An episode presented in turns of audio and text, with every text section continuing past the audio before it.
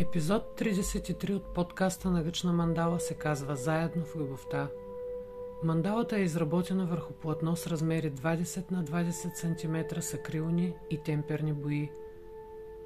10 начина да обичате.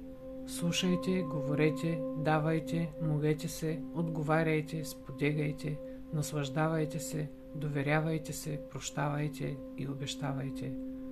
Уил Смит Предназначението на тази мандала е да покаже на притежателя си нови нива в любовта, да постави нови задачи, чието разрешаване ще помогнат на човека да се изкачи още една стъпка нагоре в личното си развитие. Тя дойде за да му помогне да осъзнае за себе си какво точно иска да получи в взаимоотношенията си и какво е готов да даде, за да ги направи по-добри. Ние даваме на другия само това, с което сме пълни. Ако в нас има болка, то това ще е нашият дар. Ако носим гняв или пък омраза, това и ще предложим. Ако носим несигурност, то това ще подарим на другия. Ако сме пълни с радост и щастие, то това ще сподигам. Ако прегъваме от любов, то ние ще сложим на масата. Всичко това зависи само и единствено от нас. Няма никакво значение какво прави или дава другия – защото всеки носи отговорност за собствените си действия. За едно, като едно цяло, а не като две половини. Едно цяло, което се получава, когато двете му части осъзнават различията си, приемат ги и са готови да ги променят в себе си в името на едното.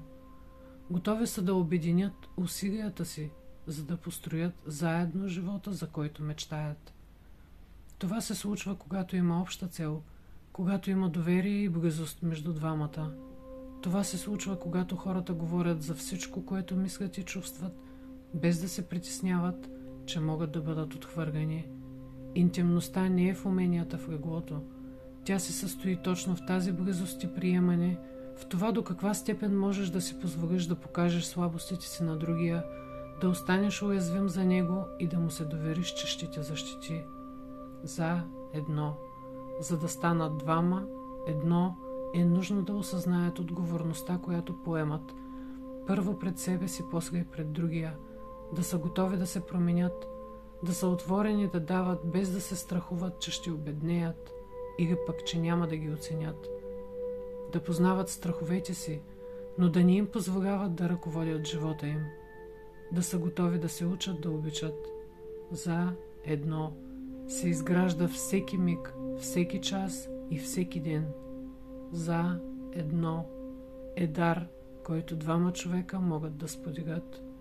За едно в любовта, докато изчезне и едното и остане само тя, вечната, единствената, тази, която ни е създала, за да се завърнем при нея. Ивет